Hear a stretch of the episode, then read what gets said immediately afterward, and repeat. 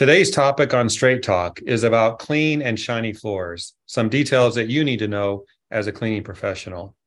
To discuss this, I welcome Becky Kaufold, the Manager of Government Affairs and Sustainability at Spartan Chemical Company, and also the Chair of the Floor Care Products Division with the Household and Commercial Products Association, or HCPA. Becky, welcome.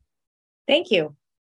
I don't think your your titles will fit on a business card, so you got a lot going on. There's a lot going on in general in our industry. Absolutely. Well, thank you for giving up some time today to talk about this. Um, you know, clean and shiny floors is the goal, but there are some concerns, there's some questions people might have. But let's let's lay the uh, groundwork here. Can you tell us a little bit about HCPA and what the audience should know?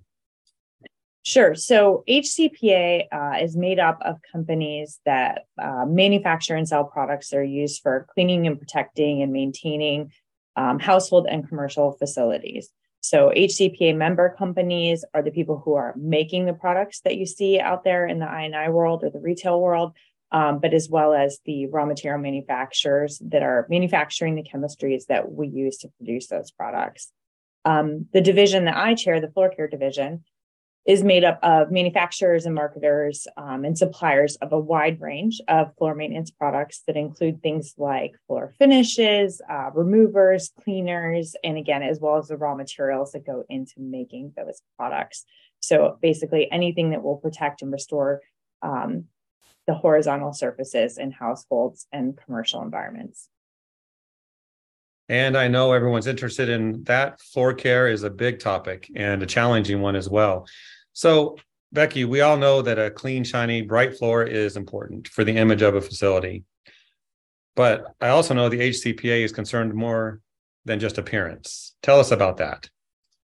Yeah, we absolutely are concerned more than appearance. Um, so, floor polish in general or floor finish, the primary purpose is protection. Um, and this protection applies both to the floor itself or the substrate itself, and then the pedestrians and the building occupants. So when we're talking about the floor, uh, we're really focused on protection against environmental harm, things like scratches from salt and debris or mechanical wear and tear from cleaning equipment like auto scrubbers. And then for the pedestrians or the building occupants, we're focused on increasing the ease of clean to remove any kind of contaminants. Um, and we're also um, protecting them in terms of their ability to safely cross the surfaces. So high gloss is definitely an essential um, piece of perception of care in a facility, and that's something that we're striving for in our, our floor finish formulations. Uh, but this is actually a secondary uh, purpose to us when we're formulating and launching these products. Yeah, I understand that. That makes sense. Um, you know, we're recording this in the winter. People might watch it in the spring, the summer, but speak to the seasons, Becky, the different considerations for caring for hard floors. Some tips there. Right. So the person who trained me in all my floor care knowledge, I used to say that floor care starts 10 feet outside the front door. Uh, and I don't think it could be more accurate. So if you want to protect the inside of your floor, you have to keep the outside outside. So in this case, we're talking about things like walk off mats being so important, especially in harsh winter environments where there's a lot of ice melt that can kind of get crunched into buildings and gouged floors. But this isn't just for winter, right? Because there are hot, dry, humid, sandy conditions as well. And that sand will track in and leave um, dingy, dirty traffic lanes that are dull down the middle of your floor as well. So that whole keep the outside outside is relevant in all of the environments. So once you have that walk off mat in place and it's gathering whatever kind of weather uh, might be coming in with you, you have to vacuum the walk off mat to make sure that it's still taking everything off of people's feet as they walk in.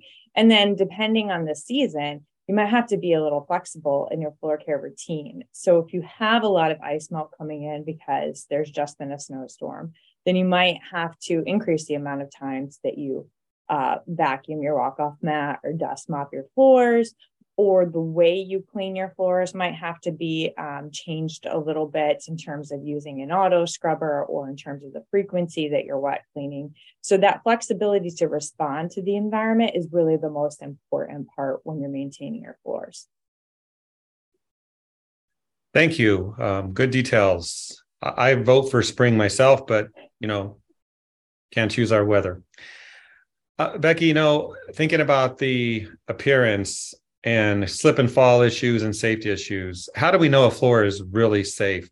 What can give an owner of a building or a manager or those working responsible for those floors peace of mind? Well, first of all, ensuring walkway safety right is something that we're focused on when we build these products. But to be more clear, it's it's a shared responsibility.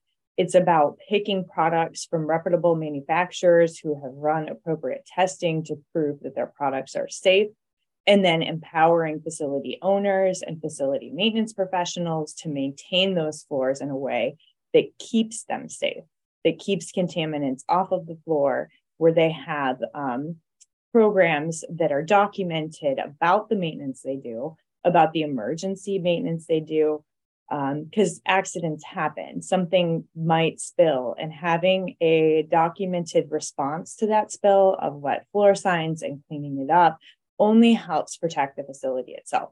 So it's really not one person's responsibility. It requires all pieces of that value chain to make sure that you have a facility that is um, as protected as possible.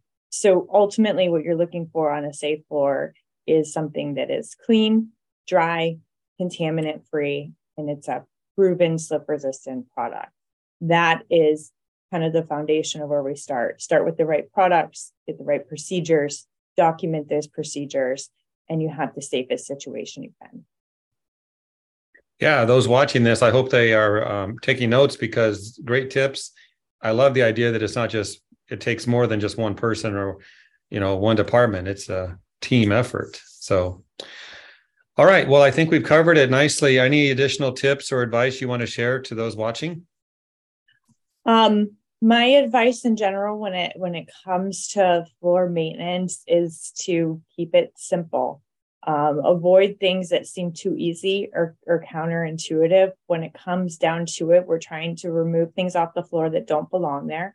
That keeps the floor not only looking good, but it keeps it safer for the people who are on the facility. So when it comes to working with suppliers and manufacturers, you know, finding people that have programs for you that can give you proof of care and not just perception of care, you will really have a facility with a well-rounded, um, well-maintained, and beautiful environment that is also safe for all your occupants. And that's that's really the best advice.